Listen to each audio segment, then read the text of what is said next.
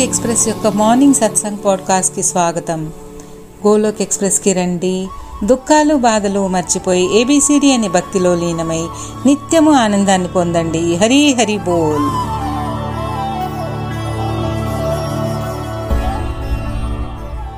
జయ శ్రీ కృష్ణ చైతన్య ప్రభు నిత్యానంద శ్రీ అద్వైత గదాధర శ్రీవాసాది గౌర్ భక్త వృంద హరే కృష్ణ హరే కృష్ణ కృష్ణ కృష్ణ హరే హరే. हरे राम हरे राम राम राम, हरे हरे। हरे कृष्ण हरे कृष्ण कृष्ण कृष्ण, हरे हरे। हरे राम हरे राम राम राम, हरे हरे। ओम नमो भगवते वासुदेवाय, ओम नमो भगवते वासुदेवाय, ओम नमो भगवते वासुदेवाय। श्रीमद भगवद गीता की जय गौ निताय की जय, श्री श्री राधा श्याम सुंदर की जय। Busy through the body free as a soul Hari Hari బోల్ హరి హరి బోల్ శరీరంతో వ్యస్తంగా ఉన్న ఆత్మతో హరినామ స్మరణ చేస్తూ ఆనందంగా ఉండండి. Transform the world by transforming yourself జై శ్రీకృష్ణ నా శస్త్రము పైన నా శాస్త్రం పైన నా ధనము పైన నా యుక్తుల పైన ప్రభు కేవలం అంటే కేవలం మీ కృపాశక్తి పైనే ఆధారపడి ఉన్నాను తండ్రి. గోలోక్ ఎక్స్ప్రెస్కి రండి. దుఃఖాలు బాధలు మర్చిపోయి ఏబిసిడి అనే భక్తిలో లీనమై నిత్యము ఆనందంగా ఉండండి. హరి హరి బోల్ హరి హరి బోల్. జై సియారాం జై శ్రీ రాధే కృష్ణ. ఈరోజు సత్సంగ్కి అందరికీ స్వాగతం భగవద్ బంధువులారా ఈరోజు చాలా auspicious day Vamana Ekadashi.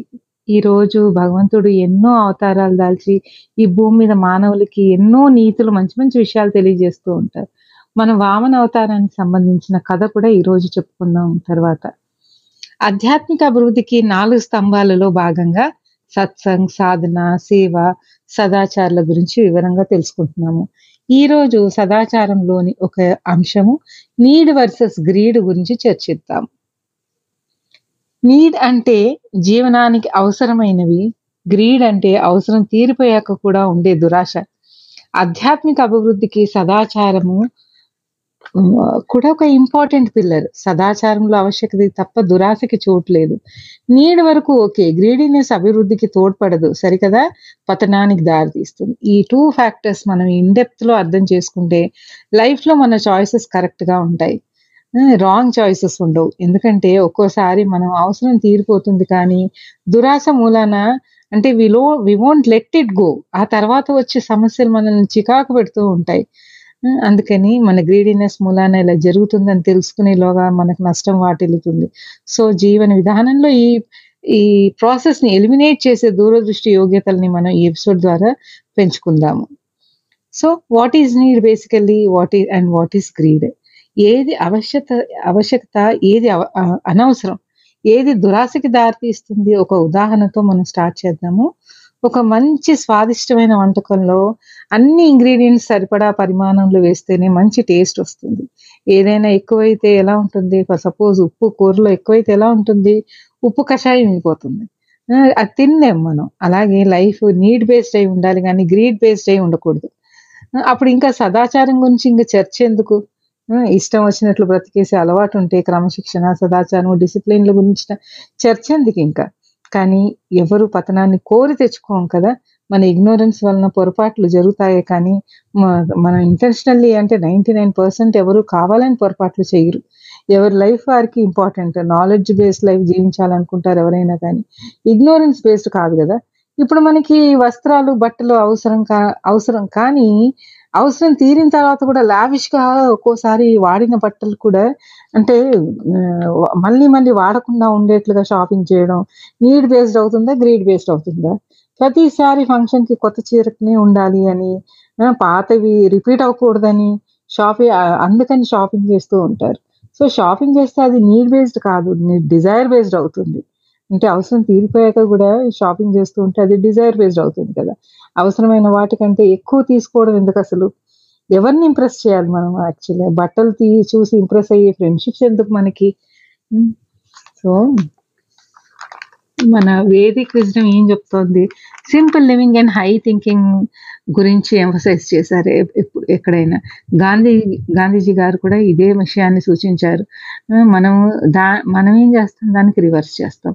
Simping simple living ఉన్న చోట హై లివింగ్ ఇష్టపడతాము. హై థింకింగ్ ఉండాల్సిన చోట మనది లో థింకింగ్ ఉంటుంది. అంటే మన scriptures simple need based living సూచిస్తే మనం ఖరీదైన కార్లు లావిష్నెస్ని ఇష్టపడతాం.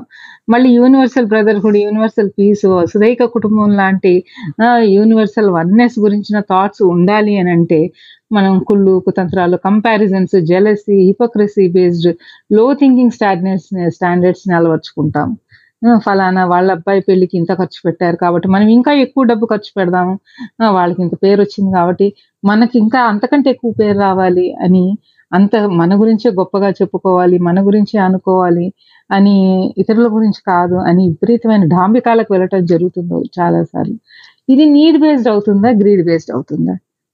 సో గ్రీడ్ అవుతుంది. గ్రీడ్ బేస్డే అవుతుంది. మనిషి అవసరానికి మించి పోగు చేయటం మొదలు పెడితే సంతృప్తి అనేది ఆ వ్యక్తి నుంచి వెళ్ళిపోతుంది. కంటెంట్మెంట్ ఉండదు అక్కడ.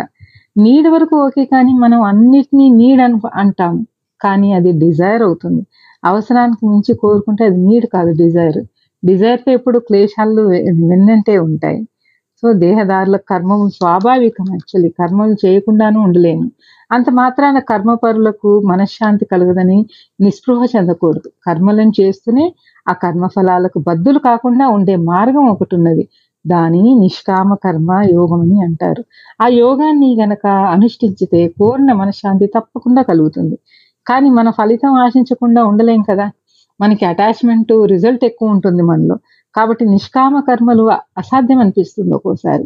కానీ సాధన మీద నెమ్మదిగా తప్పకుండా సమకూరుతుంది సో కర్మము నిష్కామమైనంత మాత్రాన కర్మఫలం ఉండకుండా పోతుందా అనే డౌట్ రావచ్చు. కరెక్టే. ఫలం ఉంటుంది. అయితే ఫల ఫలానుభవాన్ని కోరుకున్నప్పుడు మాత్రమే ఈ మనం చెప్పిన కష్టాలన్నీ వస్తాయి. ఫలాన్ని ఈశ్వరార్పణ బుద్ధితో చేసినప్పుడు కర్మకు ఆ ఫలానుభవం కలగదు. అందుచేత సర్వజ్ఞులకు అందుచేత సర్వ సారీ సర్వ యజ్ఞాలకు శ్రద్ధాభక్తులతో చేస్తూ ఫలాన్ని యజ్ఞేశ్వరుడైన భగవంతునికి సమర్పిస్తూ ఉండాలి. ఈ విధంగా కర్మం వలన కర్మలను భగవతరిత్రం కామించినప్పుడు నిష్కామ కర్మలు అవుతాయని పెద్దలు వచించారు. అందుమూలాన చిత్తశాంతికి దాని ఫలంగా మోక్షం సిద్ధిస్తాయి. ఆ ధర్మానుష్ఠానం సుఖదాయకం ఆత్మతోద్ధారకం కాగలదు కాగలదు. నిజానికి ఆశించే కంటే ప్రాప్తం ఎంతో అంతటితో తృప్తి పడటం నేర్చుకోవాలి మనం. కోరికలకు లిమిట్లు అంటూ లేదు. కోరికలు కోరుతూ పోతే ఎన్ని జన్మలెత్తినా మనం శాంతిని పొందలేము.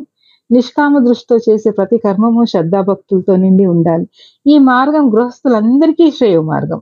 లోకమంతా కర్మంతో పుట్టుతూ కర్మతో నడుస్తూ తుదకు కర్మం వల్లనే నశిస్తూ ఉంటుంది. ఎప్పుడైతే అభిమానం అహంకారంగా తలెత్తుతుందో అప్పుడే వివేకం సడలిపోతుంది. వెంటనే లోభం వచ్చి పడుతుంది. ఆ లోభం తన తృప్తికై విషయాలను పట్టి ప్రాకులాడుతూ ఉంటుంది.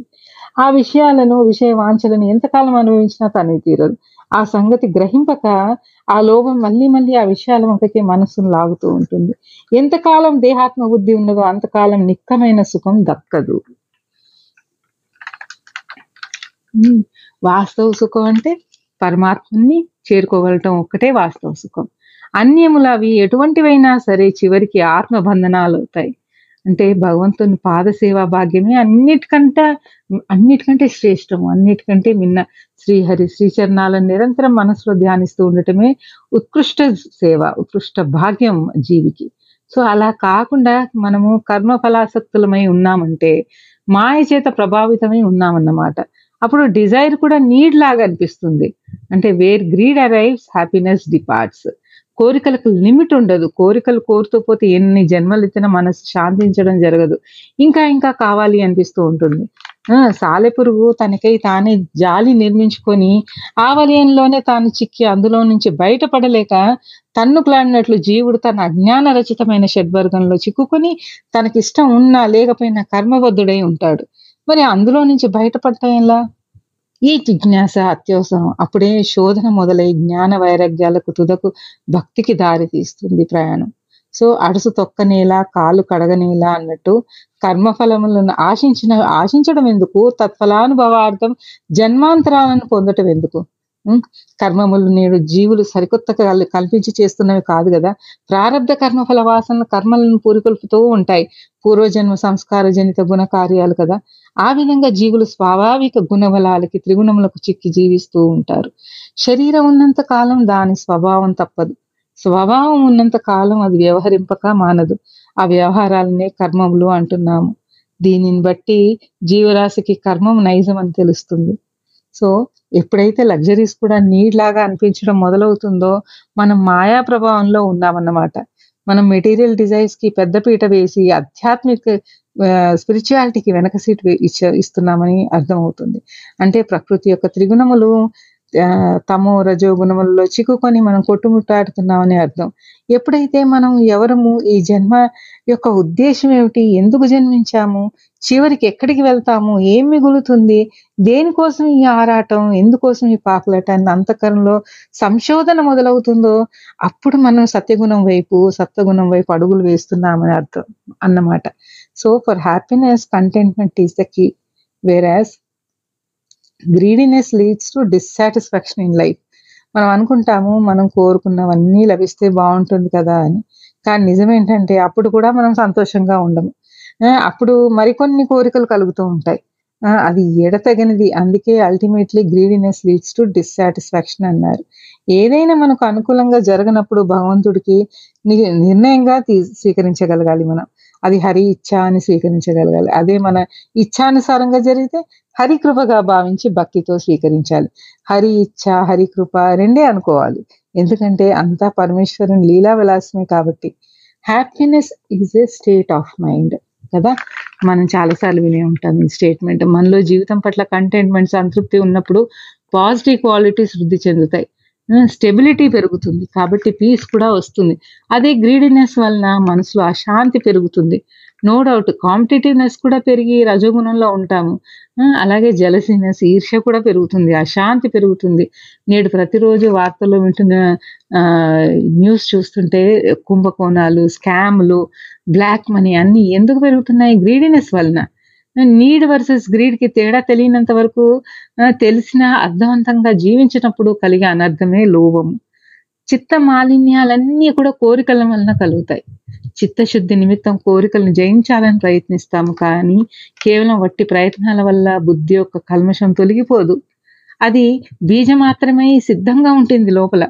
అదను వచ్చినప్పుడు తల ఎత్తి మళ్ళీ మళ్ళీ పునఃప్రవృత్తి అంటే కర్మములను చేయిస్తుంది మళ్ళీ మళ్ళీ. భోగ్య ఫలం అనుభవ ఉన్ముఖం కాక మానదు. భోగ్య కర్మఫల ప్రారంభమని చెప్పబడుతుంది. వీటి నుంచి విడిచిన బాణం వంటిది భోగ్య కర్మ యొక్క ఫలగతి. అంటే ఒకసారి బాణం విడిచిన తర్వాత మళ్ళీ వెనక్కి తీసుకోలేం కదా. నారి నుంచి వెలువడిన తర్వాత బాణాన్ని మలచడం ఎట్లా సాధ్యం కాదో అట్లాగే ప్రారంధ కర్మగతి కూడా మరలి మరలింపరాంది ఇంకా చర్చించడానికి ఏముంది? యాక్చువల్గా తత్వచింతన చింతన యాక్చువల్ చాలా ఉంది ఇక్కడ. మనం తెలుసుకోవాల్సింది ముఖ్యంగా ఏంటంటే దురాశ దుఃఖానికి హేతు అవుతుంది సింపుల్గా చెప్పాలంటే. ఇక్కడ బలి చక్రవర్తి అంటే ప్రహ్లాద్ మహారాజు యొక్క మనవడు ప్రహ్లాదుడు గొప్ప భక్త శిరోమణి. ప్రహ్లాదనకు తగ్గ మనవడు బలి చక్రవర్తి. బలి మహారాజు కూడా గొప్ప భక్తుడు. వారి గురువు అసురుల అందరి గురువైన శుక్రాచార్యుడు. సో వామనావతారంలో శ్రీ మహావిష్ణువు వచ్చి బల బలి చక్రవర్తికి మూడు అడుగుల భూమిని ఇవ్వమని కోరినప్పుడు బలి చక్రవర్తి నవ్వి నేను చక్రవర్తిని మూడు లోకాలను జయించిన వాడిని నా సామర్థ్యము చూసిన ఐశ్వర్యం చూసి అడుగు అని అన్నప్పుడు చిన్న బ్రాహ్మణ బాలుని రూపంలో ఉన్న వామన్లో మనిషికి మూడు అడుగుల భూమి తప్పనిసరిగా కావాల్సి ఉంటుంది. నాకు అంత ఇవ్వండి చాలు అని వచిస్తారు.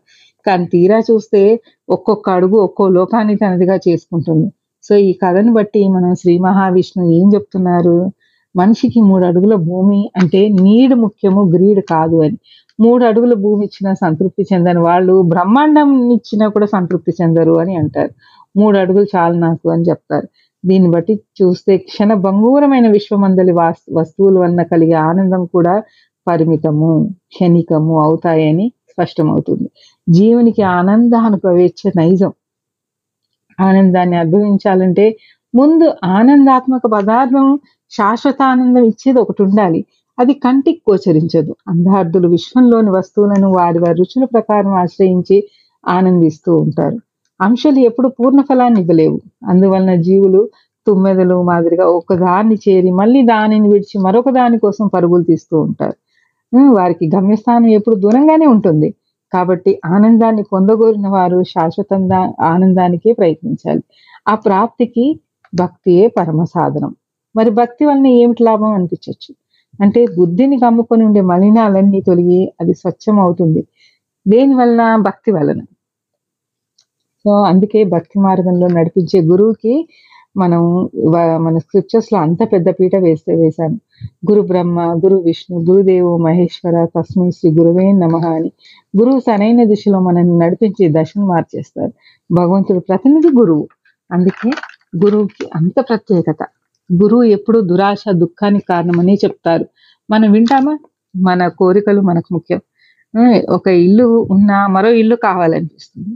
మరో ఖరీదైన కారు కావాలనిపిస్తుంది. అవి ఉంటేనే నేను సంతోషంగా ఉంటాను.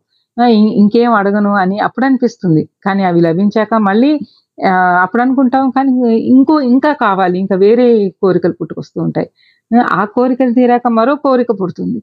ఇది కూడా సహజమే. మరి రాజసిక గుణం వల్ల మేలే జరుగుతుంది అని అనిపించవచ్చు. మనిషికి కోరికలు తీరడం కోసం కష్టించి ఎందుకంటే రజగుణం వలన కోరికలు తీరడం కోసం కష్టించి పనిచేసి సంపాదించడం మొదలు పెడతారు. ఒక ఈజీ మనీకి అలవాటు పడే కంటే ఇది మచ్ బెటర్. కానీ అనిపించవచ్చు. కానీ కష్టపడి పని చేస్తూ ఏం చేస్తున్నాము? ఫలాపేక్ష ఎందు ఆసక్తి కలిగి ఉంటున్నాము. అంటే రిజల్ట్ పైన అటాచ్మెంట్తో మనము కర్మ నిర్వహించడం వలన దాని వలన కలత పెరుగుతుంది. దాని వలన బాండేజ్ ఏర్పడుతుంది. ఈ యొక్క అలవాటు వలన కూడా జీవుడు ఎన్నో జన్మలు ఎత్తాల్సి వస్తుంది. అంటే జనన మరణం అనే కాలచక్రంలో చిక్కుకొని జీవించాల్సి ఉంటుంది. సో అవసరం ఉన్నా లేకున్నా కూడబెట్టుకోవడం అనే అలవాటును పరిమితం చేసుకొని ఎక్కువ కూడబెట్టుకోవడం వలన సంతోషప్రదాయకం అని అనుకోవడానికి వీల్లేదు.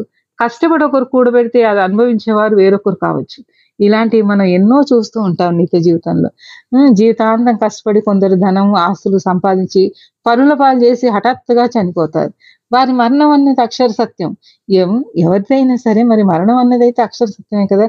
ఎప్పుడు ఈ ఊపిరి ఆగిపోతుంది ఎవరికి తెలియదు మరి అలాంటప్పుడు ఒకంత భగవన్నామ స్మరణ హరినామ జపం చేసుకుంటే ఉత్తమ గతి లభిస్తుంది కదా? ఎందుకు ఈ విషయం గురించి? అంటే మరిచిపోయి మనం భౌతిక ప్రపంచ జిలుగులకి దాసులమైపోతాము. భగవద్గీతలో స్పష్టంగా చెప్పబడింది. జీవుడు తుది శ్వాసలో ఎవరిని ధ్యానిస్తారో దేని ఎందు మనసు లగ్నమై ఉంటుందో అదే చివరికి లభిస్తుంది అని. మరి ఇది తెలిసి తాత్సారం ఎందుకు చేయడం? పరమాత్మని భక్తి సాధనలో మనం మైమర్చిపోవాలి కదా. Greed for serving lord is vaccination against maya అన్నారు. అంటే ఒకవేళ గ్రీడ్ అంటూ ఉంటే అది ఆధ్యాత్మికతలో ఉండాలి. భగవంతుని ప్రసన్నత కోసం చేసే కర్మలపై ఉండాలి. అప్పుడు అందంగా ఉంటుంది ప్రతి కర్మ యొక్క పర్యవసానం. సంగ్రహం చేసుకుంటూ పోయే కంటే ఇతరులతో పంచుకుంటే బెటర్ అంటే బెటర్ కదా? అంటే పోగు చేసుకునే కంటే షేరింగ్ ఇస్ బెటర్ అందుకే మనం గోలోక్ ఎక్స్ప్రెస్లో చెప్తారు మనకి sharing is caring caring is love love is devotion అని. సో ఇలాంటివి గుర్తెరిగి మసులుకుంటూ ఉండాలి. ఎప్పటికో పనికొస్తుందని ఉంచుకుంటాం. కానీ ఇరవై ఏళ్ళైనా దాని అవసరం రాదు. ఇలాంటివి గుర్తెరిగి మనస్సుని ఇల్లుని డీక్లటర్ చేసుకోవాలి. అంటే శుద్ధ చైతన్యం తొందరగా పరమాత్ముని చేరుతుంది కాబట్టి. అందుకే ఋషులు మునులు చాలా మితంగా సదుపాయాలు సమకూర్చుకునేవారు ఒకప్పుడు. ఎక్సెస్ అనే దానికి వారు చాలా దూరంగా ఉండేవారు. కానీ ఆధ్యాత్మికతలో ముందర అగ్రశ్రేణిలో ఉండేవాళ్ళు వాళ్ళు.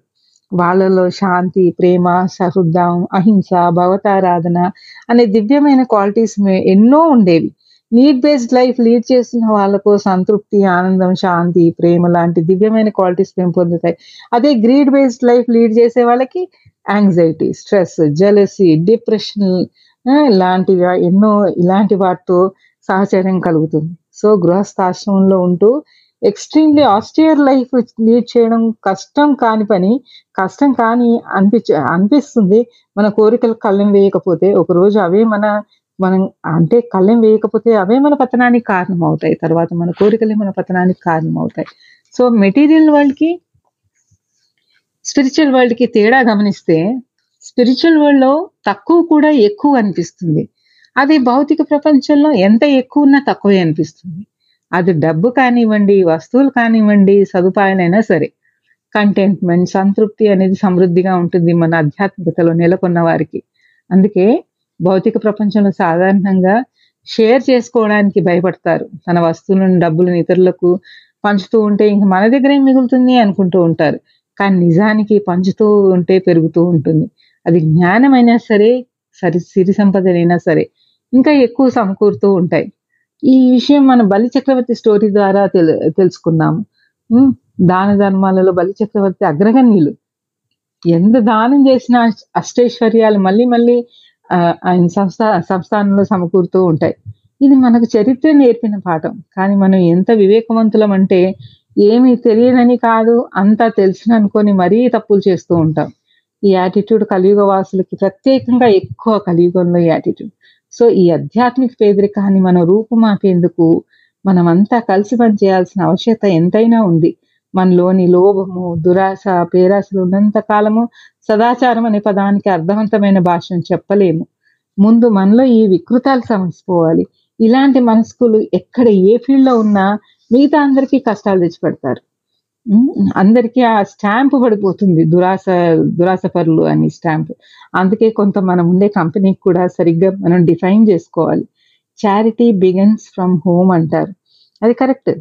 మనం మన పిల్లలకి ఎంత ఆస్తి మిగిల్చిపోతున్నాము అనే కంటే ఎంత సంస్కారవంతులుగా తీర్చిదిద్దుతున్నాం అనేది ముఖ్యం.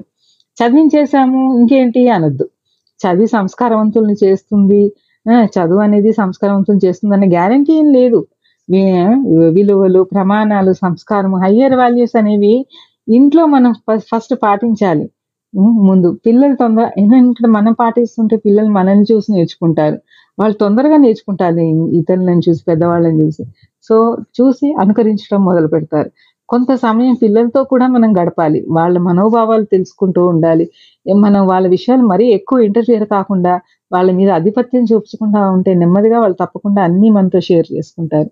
వాళ్ళలో ఆ ఆ రకంగా చర్చిస్తూ మాట్లాడుతూ సింపుల్ లివింగ్ హయ్యర్ థింకింగ్ వైపు నడిపించాలి. ఏదైనా ముందు మనం పాటించి ఎగ్జాంపుల్గా ఉంటేనే దాని ఇంపాక్ట్ ఎక్కువ ఉంటుంది. లేకపోతే ఊరికే నీతులు చెప్తున్నారు అని కనబడితే క్లాస్ తీసుకుంటారని ఎదుట రాకుండా ఉంటారు పిల్లలు. సో మనం ఈరోజు నీడ్ వర్సెస్ గ్రీడ్ గురించి బలి చక్రవర్తి యొక్క స్టోరీతో కలిపి తెలుసుకున్నాము. ప్రతి మనిషి తన మూడు అడుగులు అవసరానికి మించిపోకుండా తన అవసరాలకు శృతి మించకుండా తన పరిధిని డిఫైన్ చేసుకోగలగాలి అని తెలుసుకుందాం.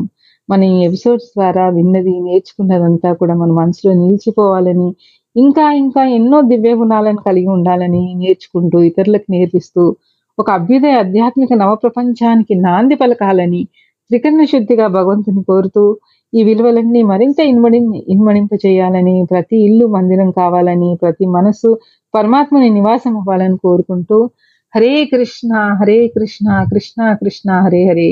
హరే రామ్ హరే రామ్ రామ్ రామ్ హరే హరే.